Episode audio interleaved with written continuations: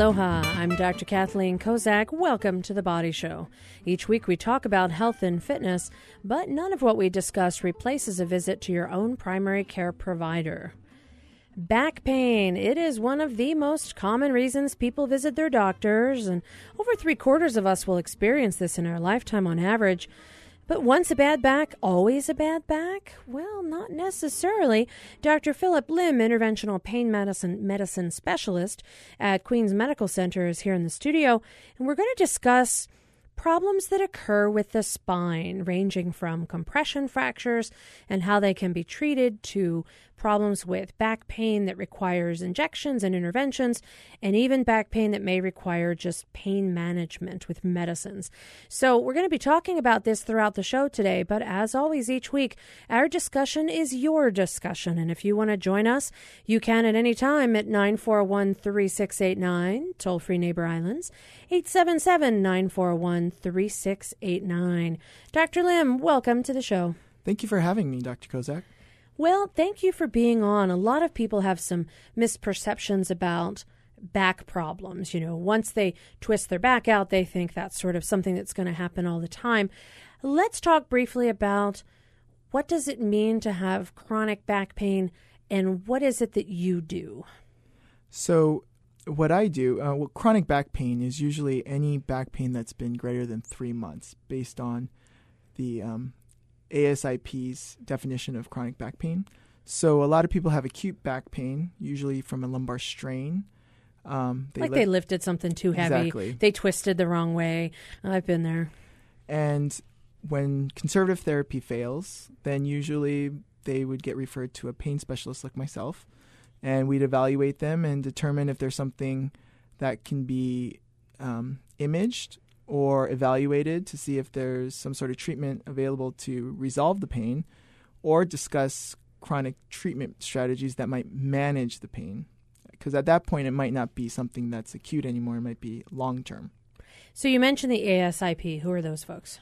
It's the um, Society of um, Pain um, it's one of the societies in pain. Sure. So in a, in a pain management society, yeah. they kind of have some guidelines out there. And you said if conservative treatment doesn't work, so let's just kind of go through a little scenario. So let's say that, oops, I lifted up a heavy, you know, sofa over the weekend and my back hurts. So that may be a problem for which I go see my primary care provider. What sort of conservative treatment do we think about that has to be tried first? So, initially, rest is recommended, um, but after a while, you want to get up, move around. Studies show that lying down, doing nothing actually prolongs the pain.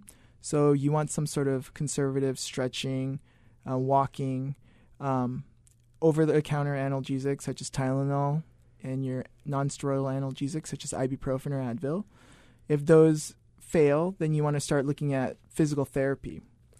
Physical therapy, some of the modalities that they can offer um, acutely, but physical therapy more so for the education that they can offer you in terms of home exercise program. That's and how to not lift exactly. the heavy sofa again. That's the most important thing about physical therapy. It's about teaching you how to do things safely and prevent future injury.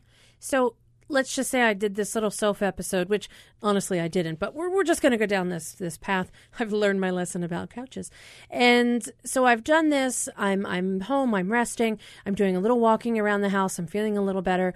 I'm taking my ibuprofen, but I'm not hundred percent better. The reason why I may want to see physical therapy is because there's some things that I can do even while I have pain, but also because I need to learn how to do things appropriately so I don't get back to that point again. Yes. Okay. So even if I'm in pain, I could still go to therapy because I'm going to learn something. Yes, that's the most important thing. Okay. You know, you want to help. Sometimes there's that muscle strain that physical therapy can help you deal with and strengthen around that that uh, that problem. Stretching, for instance, good stretching exercises to help break some of those spasms, um, but also just the reason why you got in that situation in the first place, how to not do that again.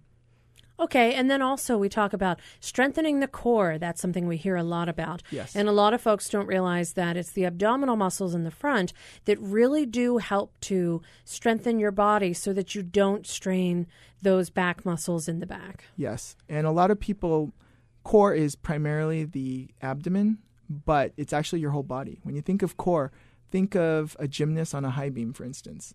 They're not just using their stomach to stay up, they're using all their muscles. It's the coordination of all the muscles and using them in sync. And so that's really one of the things that you want to try and work on. Now, interestingly, you didn't mention x rays or MRIs. So conservative treatment may or may not include imaging. Yeah, initially, uh, imaging is not necessarily recommended unless you have red flags, you know, fevers or sudden loss in motor function, things of that nature would require imaging. But initially, a typical back pain acutely, usually conservative therapy, physical therapy, those are the first lines that you would first uh, look at before you consider doing imaging studies. So, in the perfect scenario, I do my PT, I get better, nothing bad ever happens again. And then in the real world, yes. I do my therapy, I'm still having troubles, I still have back discomfort. It's been, let's just say, three months, which we defined as chronic. And now I'm still not better, I'm still just feeling like I have back pain. When do you come in? So, that's when I would come in. You know, we want to get you back in terms of getting back to your activities of daily living, more functional, getting back to work.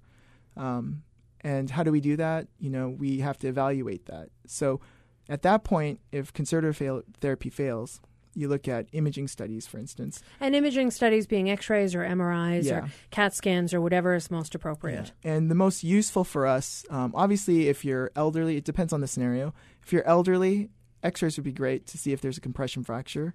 If you're young, uh, maybe an MRI more so than a CT scan.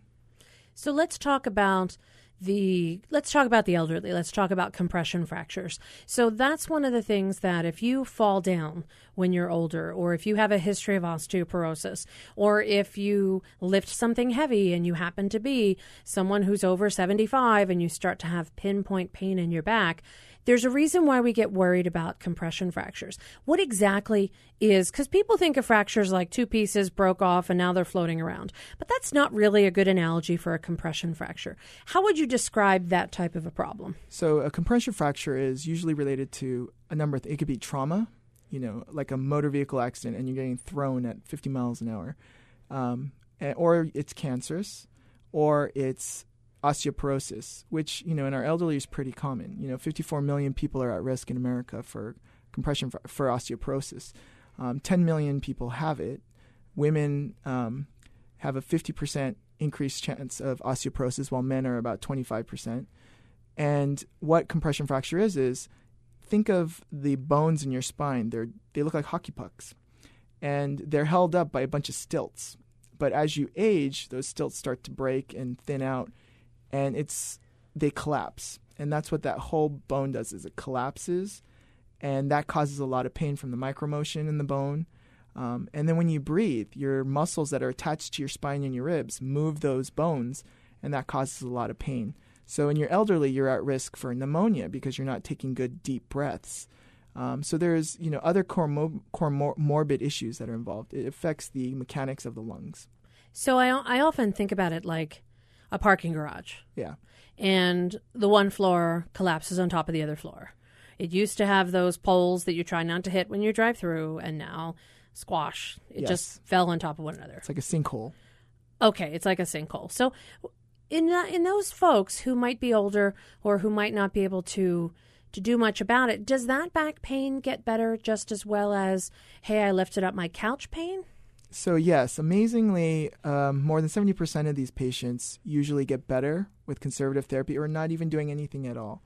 You know, usually the acute inflammation causes a lot of pain and the irritation, but with time, they usually resolve on their own. So, some of the recommendations now are six weeks of conservative therapy, over the counter analgesics, rest, so forth. Um, but, you know, if the pain still is significant, and we're talking about what we call a a pain scale greater than six, usually seven or above, and persistent chronic pain, pinpoint pain in the in the where that fracture is, um, not going down the leg, may radiate to the sides a little bit. Um, then that's a good potential risk that there might be a um, indication that there might be a compression fracture. So we're looking at people on a scale of 1 to 10, pain of a 6. The pain has to be in an area that makes sense to where they have a fracture. Exactly. So that you could have an old fracture and it doesn't hurt, and then pain somewhere else, and that's not related to your Exactly. old fracture. So you kind of have to have the anatomy match the symptoms. Exactly. And in that case, if it's still a problem, what can people do about it? What if those folks fail conservative treatment? What are some of the options? So one of the great things that are out there are things called vertebroplasty or kyphoplasty, otherwise known as vertebral augmentation. And what that involves is putting a cement into the fractured bone cavity.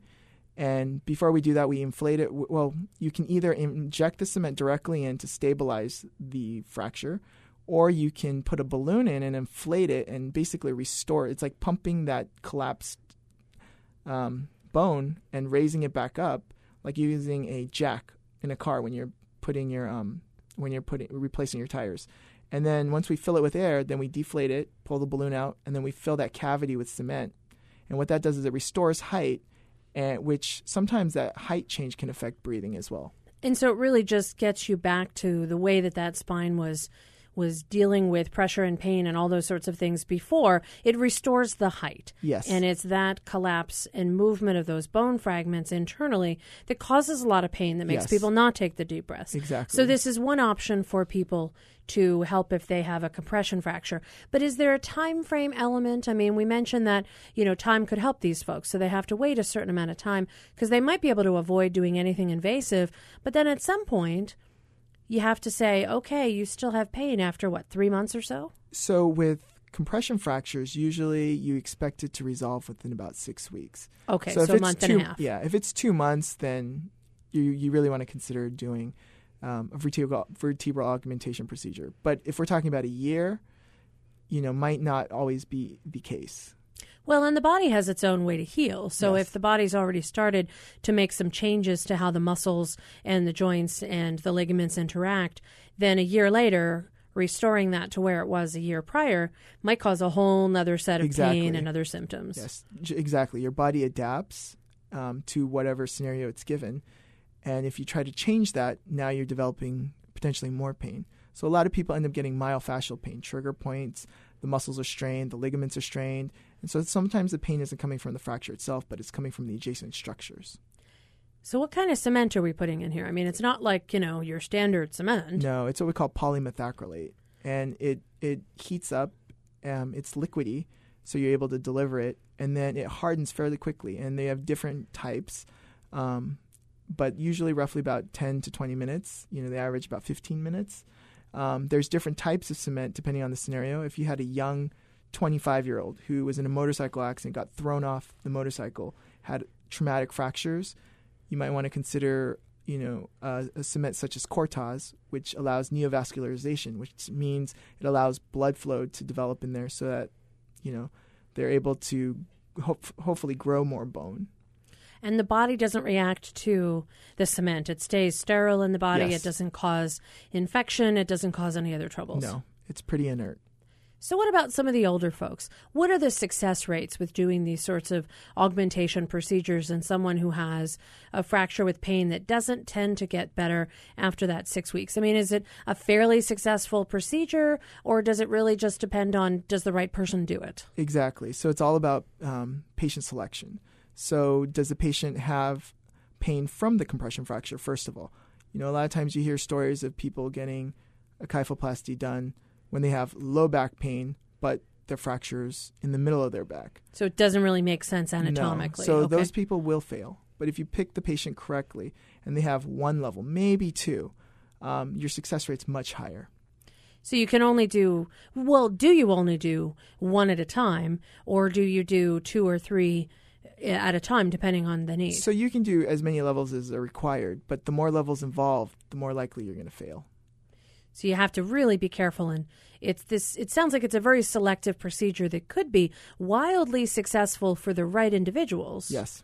but not necessarily for everyone. Yeah. Because if you have more than one level compressed and fractured, you have other things going on that are changing and just putting cement in those in those bone vertebra aren't going to be the only solution. There's probably going to be adjacent structure pain as well. And so, if someone did have a compression fracture that was, let's say, not traumatic, let's say it's an older person and they have a diagnosis of osteoporosis, would you ever put cement into the bones that look like they're about to fracture but have not yet? That just look so brittle that it's it's highly probable, or is that sort of a little too proactive? Um, generally, it's a little too proactive. Conservative is always better, but there are some people who do that. Um, you know, I can't fault them for their intentions, but generally that's not something you do. Just like epidural steroid injections, you don't do them to prevent, you do it to treat acutely. So really, you have to have symptoms before we start doing these sorts of Generally, procedures. yes. And you know, kyphoplasty and vertebroplasty have been around for a few years, and they kind of fell out of vogue after a while. How come? Well, some of the studies showed that they weren't um, as successful. But I honestly, when you look at the studies, a lot of it really is patient selection. So if the wrong person had it, Yeah. then it really wasn't destined to work. Yeah, and there you know there are some other caveats as well. You know, somebody who has osteoporosis has osteoporosis. So even though you put bone cement, there's still collapsing going on around the cement, so they still develop pain as well. Or they have adjacent fractures, which if you had a compression fracture, you're I think it's 85% likely to have another fracture within that same year at an adjacent level. So if you had a fracture of like an L2 Exactly. and it was osteoporosis causing it, not necessarily trauma, and L1 could come nearby and L3 could be nearby, Exactly. you could have another fracture. So stabilizing just the L2 really doesn't prevent the metabolic process that has resulted in your bones being so weak. No, it's just a tri- it's just treating that pain at that time to hopefully minimize the chance of another fracture developing by stabilizing that level, um, but also just increasing the patient's ability to have pain relief and increase their function. Well, and then it gets back to once you do the procedure, how can you prevent the fracture from happening again? So, So more of the education or an osteoporosis situation, maybe more of the medications that are given Yeah. Fosamax, Boniva, Actonel, all these other medicines out there, Prolia, Reclast, the other things to stabilize Forteo, bones. all those other ones. Exactly. Yeah. You know, the only problem is most of these medications, as we know, they don't they don't increase bone growth. Um, they just slow it down. Yeah. The only one that does increase bone growth um, that's out in the market is Forteo, which Right, and that's the- hormone. It's a wonderful medicine, but you got to inject it yourself. yes, and that idea already, I've lost some folks. Yes. You know, and I know that. I I, see, see them in the office and I'm like, will you inject this yourself? And they're like, "Uh, that would not be the one I'm choosing. So you're right. That is the only one that's shown to build bone. Everything else is sort of stabilize the bone you have and hopefully Slow not down. have the process continue as quickly. All right. I'm Dr. Kathleen Kozak here in the studio with Dr. Philip Lim. He is an interventional pain management specialist at Queens Medical Center. And today we're talking about back pain. If you have it and you've ever had vertebroplasty or kyphoplasty, we'd like to hear about your experience. How did it go? And did it do any good for you? When we come back, we're going to talk some more about other causes of back pain and what are really the options out there for those folks who have problems with their back. Are they destined to have a bad back for life? Not necessarily, and we'll talk about why in just a few minutes. Feel free to join us. As always, our conversation is your conversation. 941 3689. Toll free Neighbor Islands 877 941 3689. We'll be right back. Stay with us. I became aware of public radio first when I was in graduate school. I was a very fast fan, and from that point on, every place that I've ever lived, I seek out the public radio station on the radio dial, even if I'm vacationing someplace. And uh, if there's any drive involved, I'm looking for the public radio station where I go. Member supported Hawaii Public Radio. Radio with vision. Listen and see.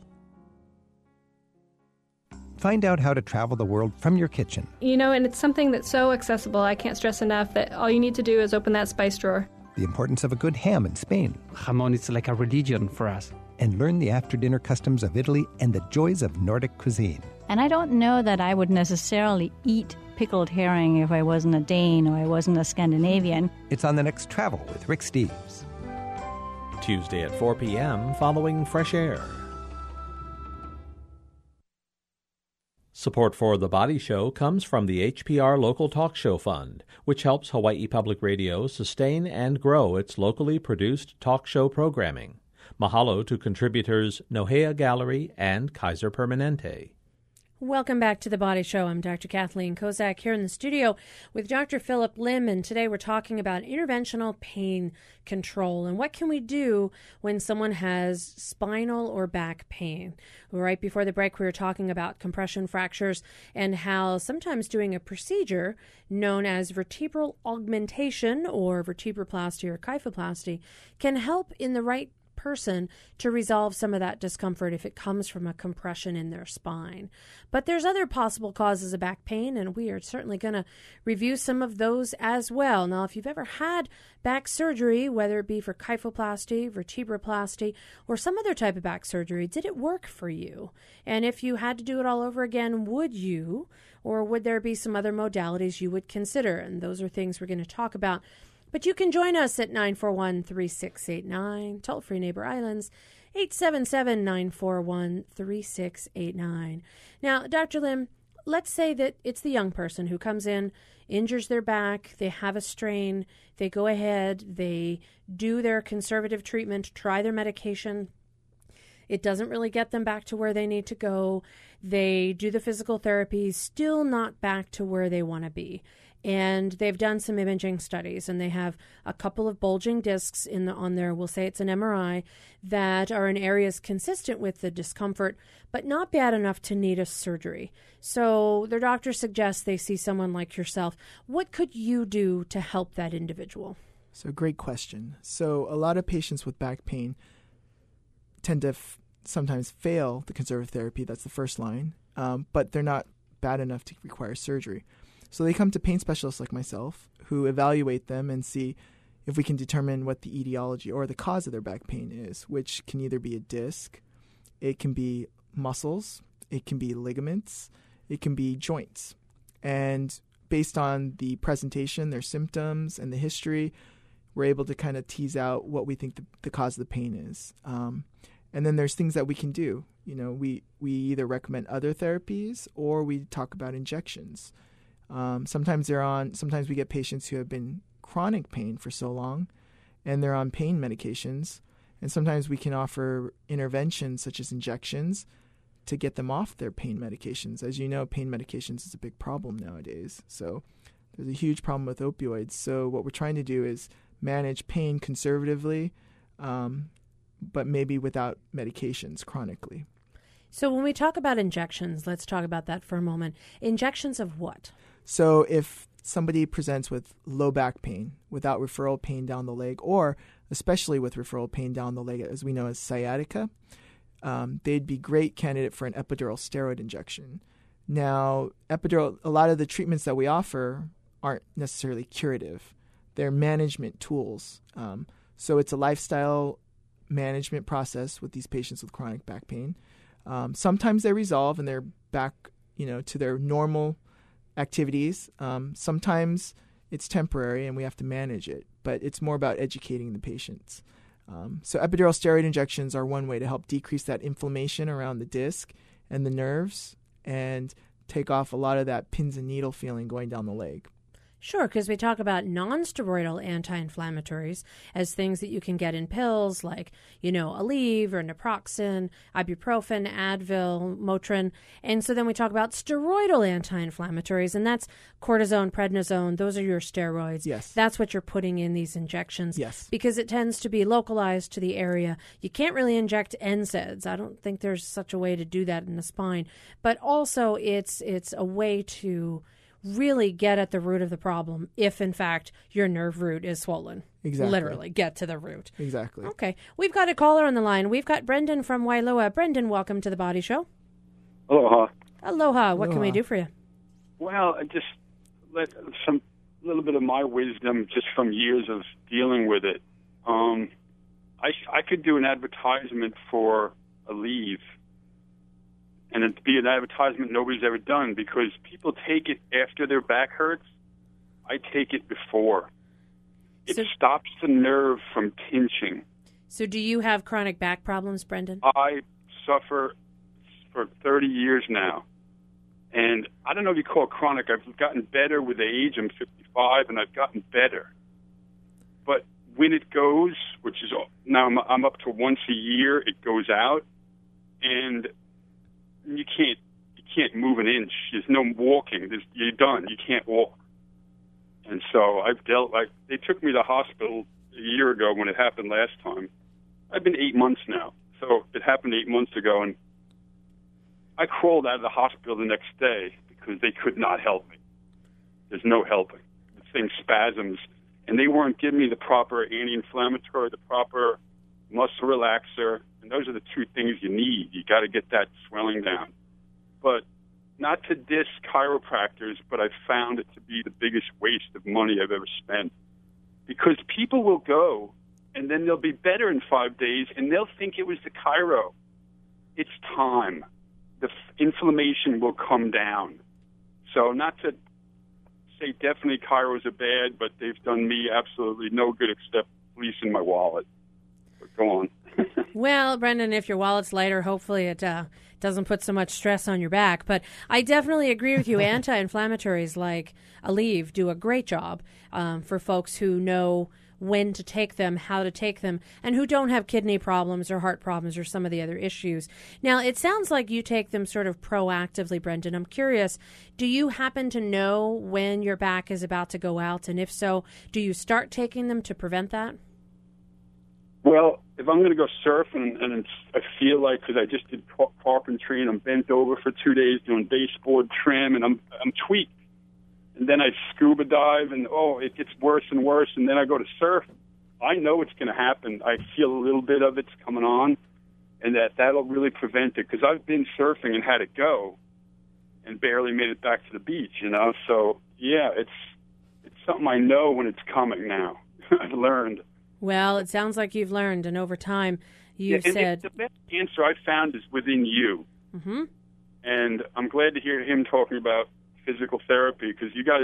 I've had every gizmo, the the TENS machine and the the anti gravity boots, and I've done all that. And the answer has been, you know, yoga is great if you can get a steady diet of it, and that's that's a proactive thing. I think that's one of the best answers personally. But yes, just to put my two cents in, you guys have fun and and uh, keep up the good work. All right. Thank you, Brendan. No, thank you, Brendan. You know, and, and Dr. Lemmy sort of echoes a lot of what you mentioned, which is doing the exercise, doing the stretching, taking the anti-inflammatory. He's like your he's your first he's portion of the talk. He's, he's my your poster, poster child. child. I think the Aleve folks would like to know that yeah, as well. I'm now, sure. he mentioned a couple of interesting things, and he said, um, you know, yoga is a good method of trying to stretch. And do you find that that helps a lot of folks? Yeah, yoga is actually very good. If you look at a lot of the studies, um, yoga has better outcomes than a lot of the things out there, more than back surgery, more than injections, more than anything. Um, you know, yoga is great because it's something you can do at home. Um, obviously, you need to learn how to do it the right way first. But once you learn, you can do it at home, you can do it in your car. And even the meditation component of it helps with the amplification of your pain. You know, there's some other treatments in psychology like biofeedback that can help you work on that. But sometimes you don't you're not able to get to a psychologist. Yoga is something you can use in your daily routine. Now, he also mentioned that chiropractic is not something that helped him. Have you seen folks get relief from doing chiropractic? I mean, for some folks, it's it's nirvana for them. It works great, and for other folks, not so much. Is it kind of like the augmentation procedures? It depends on the situation and the individual. Yeah, everyone's different, you know. We're all wired differently, we're all made differently. Some people respond great to chiropractic. Some people require chiropractic every day or every other day. And then after That'll lighten series- your wallet. Oh yeah. But after a series of treatments, some of them just need maintenance therapy. And if that helps them stay active, live their life, and stay off medications, you know, more power to them. But you know, everyone's a little different, so Well, and I guess the general idea is if there's something that we can do to empower ourselves to decrease the chances of having the pain or be able to figure out how to deal with our body, whether it be our spine, our neck, uh, whatever it is, and the pain, and find a way to either exercise or stretch or do some kind of a therapy, then it's up to you and you can do those activities on your own. Yeah, because at the end of the day, the pain is your pain. So, what the key to do is to educate and educate yourself and learn what works for you and what doesn't work for you. If it doesn't work, move on, try something different. Um, but it's all about education, you know? Um, sometimes education's lost through the shuffle of healthcare the way it is. True, and Brendan said what he learned is he knows his body and he's he's found what works for him, and it took him trial and error. It was nice to hear him say that he got got uh, smarter with age. Not a lot of people agree that with age comes more wisdom, but I'm with you, Brandon. with age comes wisdom, and maybe worsening back pain, but you've got that under good control. So and good job. And he's very active. I yeah, mean, surfing, surfing, scuba diving. I Absolutely.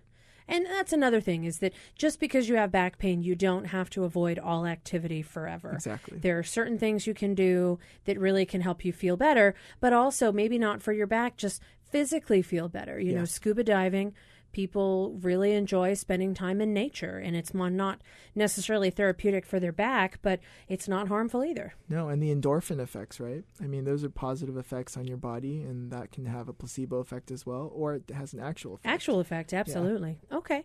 All right, we've got another caller on the line. We've got Azar from Maui. Azar, welcome to the Body Show. Thank you, Dr. Kozak. I was laughing uh, because you were talking with the age comes a lot of issues, which is true. I had actually a laminectomy or fusion or augmentation in actually 2008 when I was uh, 58 years old. And um, I have been so happy with it. My pain was to the point I could not put my left foot down. I was shaking with pain, and it came out after doing couple of days of very, very heavy job to teach our gardener, my husband's gardener, how to work. And then I went and tried to do practice with golf, and that was it. So- I have um, three titanium rods and four three-inch screws in my back. They had the every work they can do on me, and I have never been happier. Of course, I would never be um, as good as new when I was 40 years old. But for a 66 year old person who's active, I go to the gym, I work in the yard, I do a lot of planting, gardening, except cutting the grass, and I'm fine. I'm happy, and there are times if I bend down or sit on the stool to try to read, uh, after a few hours, my back starts hurting. But other than that, I've been one of those lucky ones. Well, yes, I have to say you have. And Dr. Lim, you know, here's somebody who needed surgery. So there are certain people for whom all the conservative treatment isn't going to work. Even the interventions may not work. Yes. And if they need a surgery, they have it. And in this situation for Azar, it worked. Yeah, it worked great. Now, she described laminectomy and a couple of other things and screws. What exactly is a laminectomy? Now, I know it's kind of hard for people just listening to picture it. You have this awesome spine model here in the studio, which is great, but only I can see it. Not everybody can. So I'll, I'll take a little photo later. We'll post you on Facebook holding the spine Okay. so people can all check it out. But what is a laminectomy? It, ectomy means you took something out. Where did it go? So laminectomy. So think of your spine as a PVC pipe, for instance, and there's Okay. a nerve in there, your spinal cord. Um, sometimes the disc bulges out, or you have arthritis in the joints, or you have spinal stenosis, where all you have both of those, plus you have thickening of the ligament in the back of the, that PVC pipe. What that does is it strangulates. It's a chokehold on your spinal cord. So one way to alleviate that is to, I basically tell patients think of unroofing the back of the spine. So now you open, you took off the roof, and now you open up the space for the nerves to breathe and the blood to circulate. Okay, so let's pretend it's a Twizzler because it's dinner time. Not that I'm eating Twizzlers for dinner, but PVC pipe people may not understand. Gotcha. So, so if, if we've got a Twizzler and we've got a stuffed Twizzler, we're going to put chocolate in it. So the chocolate's going to. This sounds really gross, right? The chocolate's going to be the spinal cord, and the Twizzler is going to be the bone. Yeah. So if I needed to relieve some of the pressure, I just kind of take a little bite out of that Twizzler Yeah. and let the chocolate part just sort of be open to the outside. Yeah. And so now there's less pressure on that nerve and that spinal cord, and now you're not having that compression and inflammation around the spine. But I can poke the chocolate now. Is that dangerous? Um, no, actually, there's a lot of muscles and tissue that are spaced between your skin and the spinal cord. Shouldn't be a problem.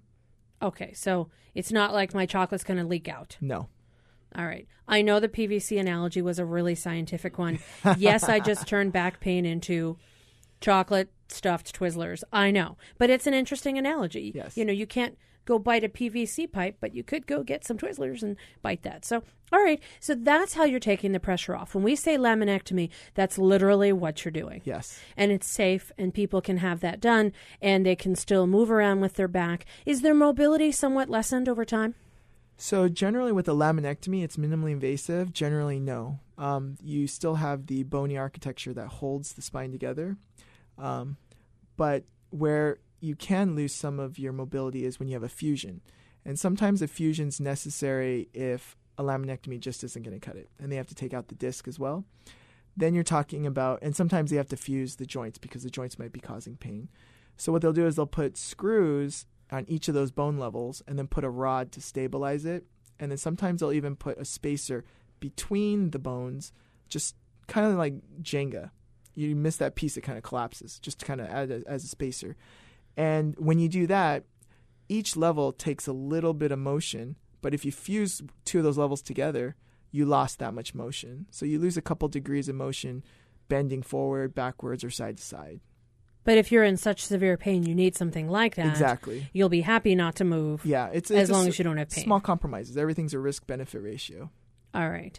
Certainly sounds like it's something that some people may need and it could work really well for them. All right. We've got Francine on the phone from Diamond Head. Francine, welcome to the Body Show.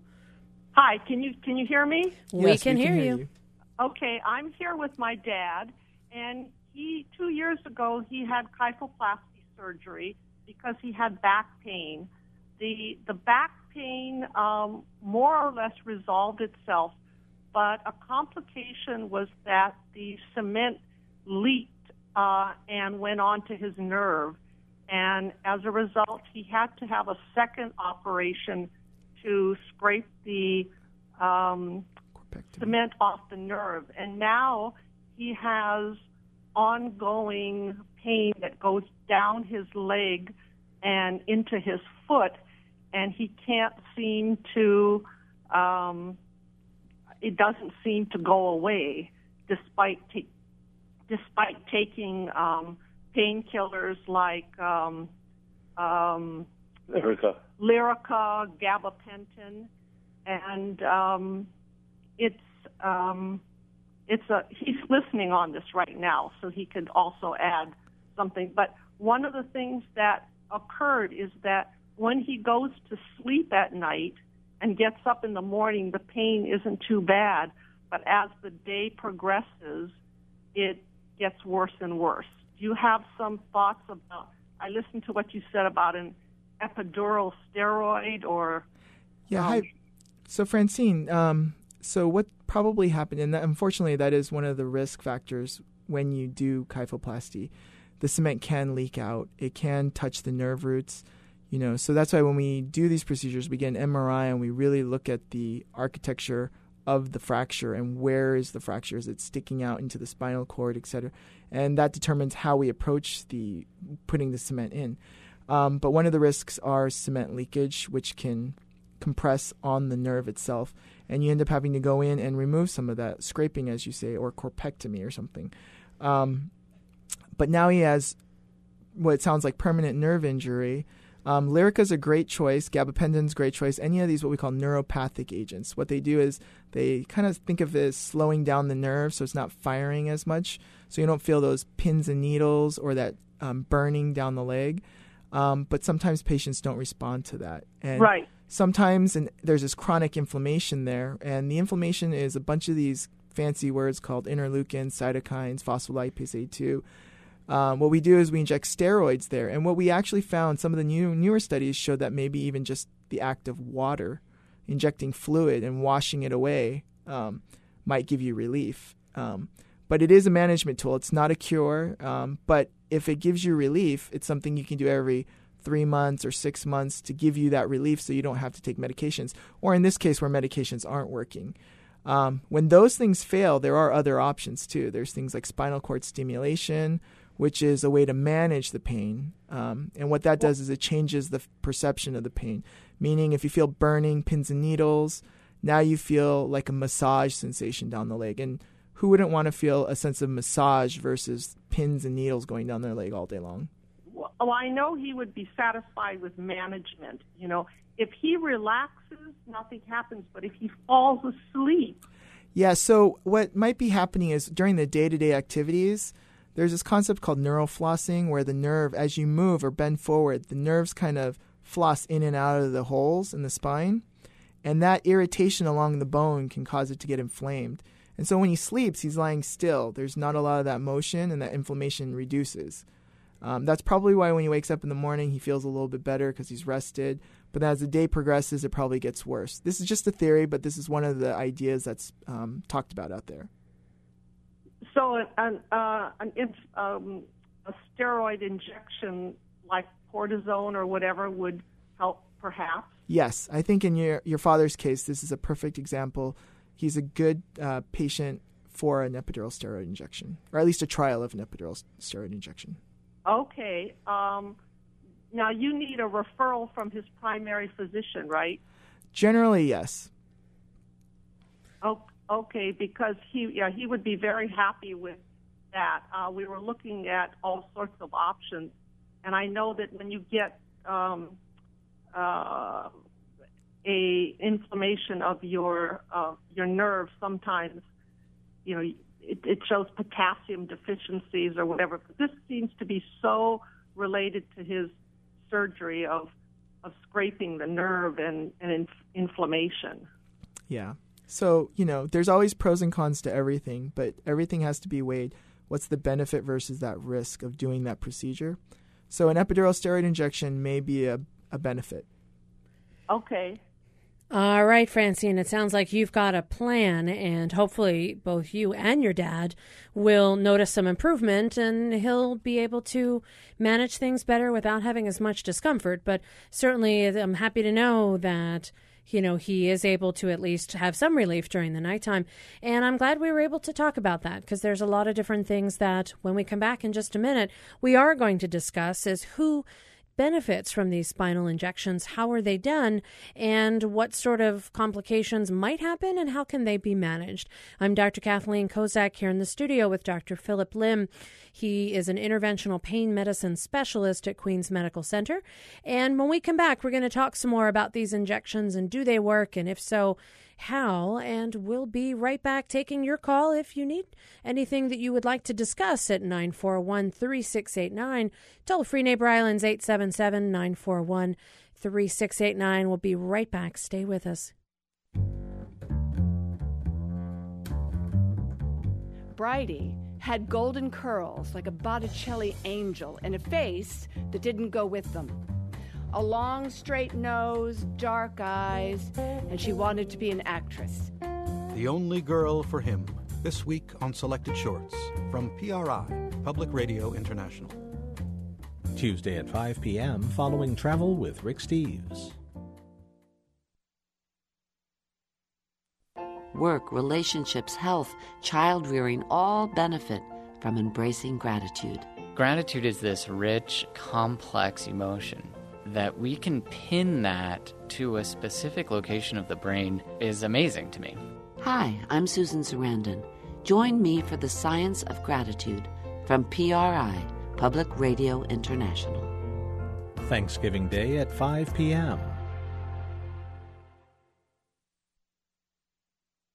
Support for The Body Show comes from the HPR Local Talk Show Fund, which helps Hawaii Public Radio sustain and grow its locally produced talk show programming.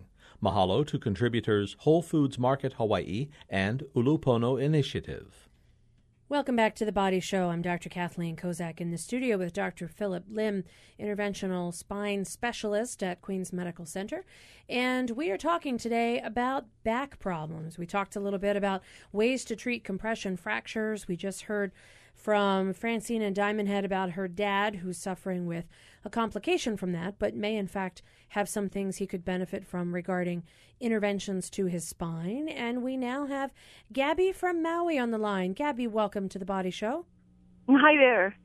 What can we do oh, for you today? Could not believe how happy I was when I turned on the radio about 40 minutes ago and heard what you were talking about. I have a few questions, um, but I will have to take the answer off air. But I wanted to first say that to Francine, if she's still listening, please take her dad to go get an epidural injection. They don't always work as far as like out of the 42 I've had, about 36 worked. And um, I've been going about eight years now with a double annular tear, L4, L5, from a horrible car accident. And um, so that was one thing that the epidurals are great, and hopefully that will help her go there. A good uh, vote for it here. But what I want to ask Dr. Lim is a couple th- things. Um, I have been searching and searching and searching for a non-major surgical uh, answer for my problem. I've been offered by my insurance to have a double fusion, which is major. And I don't want to do that. I mean, I've been told, in fact, by other doctors that I've talked to on the telephone and have sent my uh, MRIs to, that my injury is not indicated for the, the indication is not for that surgical, um, to have that surgery for it. In fact, I've been talking to a couple of doctors at a laser spine place, and they say that they can probably offer me higher percentages. But my problem, and this is a, the question I'm trying to get answered, is why or where? If not, if there's no why, why are there no laser surgery options in Hawaii? And then if they are, where are they? And how does one find them? So, great question, Gabby. Um, these are questions I get all the time. The Laser Spine Institute, as everybody hears about, has great marketing power. they advertise a lot, so you hear a lot about them. Um, you know, what's funny is the Laser Spine Institute, the thing that they market is really a procedure that's really only offered and amenable for about 5% of the patients with disc pain. Um, it's but a, isn't it worth it? I mean, they told me that I had a fairly good chance at yeah, twenty-two thousand five hundred instead of one hundred and sixty thousand. That you'd think my insurance company would be happy to send me there on a private corporate jet. Well, it's it's ironic. So you know what they advertise during the Laser Spine Institute is a laser endoscopic procedure, which is only amenable in five percent of the patients with back pain. Uh, the rest of them are going to get traditional back surgery at the Laser Spine Institute. Um, so those are surgeries you can get by any spine surgeon on this in this state in on this island in Oahu. Which surgery? I'm sorry, which one? So whether it be a, a foraminotomy or, or which is making the hole bigger where the nerve comes out, and a lot of times that's all you really need, or a laminectomy, which is unroofing the back of the spine as we talked about, or if worst case scenario, a fusion. Um, there are other things out there um, that insurances don't cover, unfortunately which is um, doing things like regenerative approaches, such as injecting stem cells, or we can't really say stem cells, but um, mesenchymal cells, that, or things that can re- cause regeneration of discs. Right. And those are great. Those are new and up and coming things. And there's been a few studies out that have showed, you know, on an MRI, a bad disc looks black, shriveled up, um, torn and then they yeah. inject these cells and you see repeat MRIs where the disc is completely reinflated um, well, and patients young, back pain. Brilliant doctors, not in Hawaii. They are. I mean, we're you're talking to one right here. I do this procedure, but insurance will not cover it. So unfortunately, you don't see it happen a lot because you know insurance won't cover that procedure. Unfortunately, and it's not an it's fairly expensive. So, Dr. Lim, what you're saying is lasers may or may not help the back, but a lot of folks might wind up doing traditional surgery anyway. Yes. And there are some, and ironically, just so you know, um, we're going to be talking about some of the platelet tra- rich plasma injections and stuff like that next week. So we're going to sort of take a look a little bit about what are some of these injections. Now, it may or may not include a discussion on stem cells per se, but how can we use the body's own power to exactly to provide more restorative, regenerative treatment of the back. So, yeah. and that's the new thing right now. It's new, and when it's new and it's up and coming, it's often not necessarily reimbursed because there's no proof in studies yet. Yes. So that's the only difficulty that Gabby you might be having with insurance and things of that nature. But one of the other things that she mentioned that I think was kind of curious is that she's had about 42 injections. So yeah. is there ever a limit to how many you can have, particularly if they're in different levels? No. So, you know, a lot of people, you know, they read on the internet and, ask me, I thought I can only have three in my whole entire life. Well, that's not true. And then you hear the other one, three in a year. Um, generally, a lot of the guys out there will say five to six a year is safe conservatively. Um, can steroids cause further degeneration of discs and so forth? Yes. So you have to weigh the risks and benefits. You know, does it allow you to stay more functional and so forth? Then it might be worth that risk. But you know, if you had three a year, it's it's usually not too much of a problem at all. You know, most people are able to be functional, stay off medications, go to work, spend time with their family, so it's worth it. Now, I've talked to some other folks about the steroid injections before, and one of the other things that allows people to do is if they don't feel the discomfort, maybe they can do some of the exercises they've been avoiding because it hurts so much. So, core work and other things, if they just, if they know how to do it correctly, but pain limits them from doing it, then after they get an injection, work with a therapist, strengthen those muscles that now you can do the activity. Yes. So, the steroid shot is kind of like a bridge. It's a bridge, definitely. It's all about management, and it's multimodal management, as we call it. So it's not just one, there's not one magic pill. It's doing a little bit of everything and tweaking it to fit you, the individual, and your lifestyle. All right. We've got time for a couple more quick calls. We got Rob from Diamond Head. Rob, welcome to the Body Show. Hello, Dr. Kathy. Hello um, there. And uh, Dr. Lim, I have a, a, question regarding a condition called DISH, uh, diffuse idiopathic skeletal hyperostosis. I'm not sure if you're familiar with it, Yes. but I was diagnosed with that about a year and a half ago. So was it diagnosed by a chiropractor, I take it? Uh, well, actually, I, I saw, I went to about 10 people after I had it. 10, everything from uh, chiropractors to uh, uh, traditional traditional doctors to um, um, holistic doctors to my general uh, my GP to uh, uh, to to the um, uh, to a, a traditional um, osteopath, and um, and then you know I took the X-rays and they could definitely see, and it and it has all of the classic characteristics of uh, of dish, and um, so my question to you, uh, well, first of all, how familiar are you with this condition, and uh, do you think that there's anything that can be done about the condition? So, yeah, there there's a couple things. I mean, obviously conservative first. Um, you know what they see on X-rays. X-rays really only show bone, so it doesn't show ligaments, it doesn't show soft tissue, it doesn't show muscle. So what dish is is generally arthritic findings, degenerative findings throughout the spine. Um, sometimes, but we don't know which specific degenerations are causing more of your pain.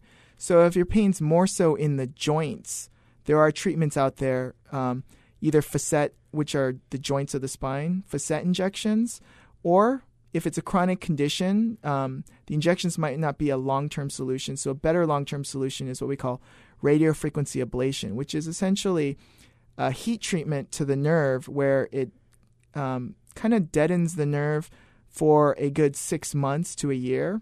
And you don't feel that pain anymore because what that nerve does is it, sends a signal back up through your spinal cord into your brain and tells you you have pain. And when we say pain is in your head, it theoretically is. And so what we're doing is, is we're cutting off that signal to your brain so you don't know that the pain's there and you're able to function pain free. But then that nerve regenerates and the pain comes back, but then you redo the procedure. So there's a couple of things that could be done. First of all, you've heard of this diagnosis Yes. quite a bit, and then you also know enough to know there's other options that it may be injections, but it may also be this radio frequency ablation of the nerve. So there are some therapies out there that could potentially, for somebody who's really impaired with their activities, be tried. No guarantee, but something that something that uh, Rob could consider. Yes. All right, we've got Cindy on the line from Aiea. Cindy, what can we do for you? Hi, thank you. I'm a 57 year old woman, and I've had spinal stenosis for probably about eight years that I've known of.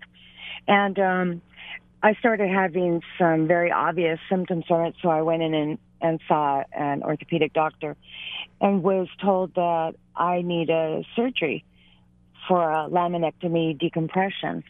Well, um, we had scheduled it, and I guess it was the third time I had to reschedule that he said, Well, you really need to come in and have it done because instead of one, we now have to do three. And he called it a hemi laminectomy decompression. And I guess I was so stunned over the word hemi and that there were three instead of one that my brain just didn't even think to ask any questions. And what is the difference between a hemi la- laminectomy decompression and just uh, laminectomy decompression? And I can take my answer off the air. All right, Cindy, thanks. You really encapsulated that question. And I have no idea what the answer is, which is why we have fabulous folks like Dr. Lim here in the hot seat. Hemi laminectomy decompression versus my biting the Twizzler with the chocolate inside laminectomy. So it's just like biting the chocolate, but just biting off half of the Twizzler. So that's really the difference. Is Yeah. it's hemi means half, Half. of. Yeah. So you don't take the whole area. No. You just take half. So, for instance, if your pain symptoms are on the left, they would just take out the left side of the lamina, not the right side. So potentially this could be really helpful for Cindy. Yes. That although the terminology changed, the basic procedure is essentially the same and it's just a matter of to what extent. Yeah. So All I think the surgeon's just trying to pinpoint the specific level involved based on her pain pattern and then just decompressing that specific level, but not the whole thing, just trying to isolate that specific spot. All right, so this sounds like a good thing, Cindy. They're they're zeroing in on where you have troubles. So it sounds scary, but it's actually maybe even a more precise procedure. So always good to get a chance to ask questions after you leave the doctor's office because that never happens. You leave and then you have questions. All right, we've got Chris in the line from Makiki. Chris, we've got just about a minute or two. What can we do for you? Uh, thanks for taking my call. I'm going to try to make this really quick. Um, I, you might have already kind of answered my question, but um, I have been having back pain for quite some time. Um, after waiting a year and a half, I had a knee replacement. And um, of course, you go through the drugs and recovery, and you feel so much better until they take you off the drugs. And then all of a sudden, all my pain came back. And I thought it was because I was walking so poorly for so long that um, I was having pain, but I was doing physical therapy, and all of a sudden I started getting pain in my hips and this whole thing. And I had an X-ray, and they found that I had um, severe arthritis in my back. And apparently, what's happening is it's it's wrapping around uh, like sciatica to the front and going down to my knee, which is impairing my progress, of course, with um, the knee replacement. But I am set up for an MRI on the first, and I can't wait. Um, but it, it, I don't know the the physiatrist that I'm seeing thinks that she might be able to possibly deaden the nerve, all depending upon the MRI. Um, can you kind of like talk a little bit about arthritis, and are there any other options, or what what kind of options do I have, knowing that arthritis doesn't have a cure? All right, Chris, we're going to get to your answer really quick because I'm going to put Dr. Lim in the hot seat. You've got a minute. A minute? A minute, maybe Great. a minute and 10 seconds. Arthritis, it is such a complicated process. But, you know, is this common that you have arthritis that sort of wraps around and gives you pain towards the front? And is that amenable to things like injections? So, you know, you obviously history, history, history, symptoms. So your symptoms sound, if they're going down to the knee, go down the front, you think L4 dermatome. So L, I wouldn't be surprised if your MRI shows some sort of findings on L3, 4. But it also could be low. If it's below the waist, it could be your SI joint, the sacroiliac joint, which wraps around and goes in the groin, sometimes refers down the leg. So it could be an SI joint. If you have an SI joint dysfunction, that's usually because the way you're walking and compensating for your knee. And so you're straining the ligaments and the muscles that attach to that extremity. And you could be having compensatory pain. And so it's just about doing the right things to unravel all that, like an onion. And so, really, that's where an MRI in this particular situation will help her so that her physiatrist can kind of say, okay, here's exactly where your problem is Yes. anatomically, here's where it is symptom wise. And if those two match, then there could be a situation where it would be someone who might see someone like yourself, an interventional pain specialist, to really figure out what to do, fix this, and all right. Well, talk about putting you in the hot seat. I want to thank you, Dr. Lim, for being on the show today. Thank and uh, thank you. Dr. Lim is a interventional pain management specialist at Queens Medical Center. If you want to hear this show again, click on hawaiipublicradio.org, listen to the podcast. Our engineer is David Chong, our executive producer Beth Ann Kozlovich. I'm Dr. Kathleen Kozak here with Dr. Philip Lim, who's going to have to come on again because this went by way too fast. And we will hear from, well, listen, listen in next week. We're going to talk about regenerative medicine right here on The Body Show.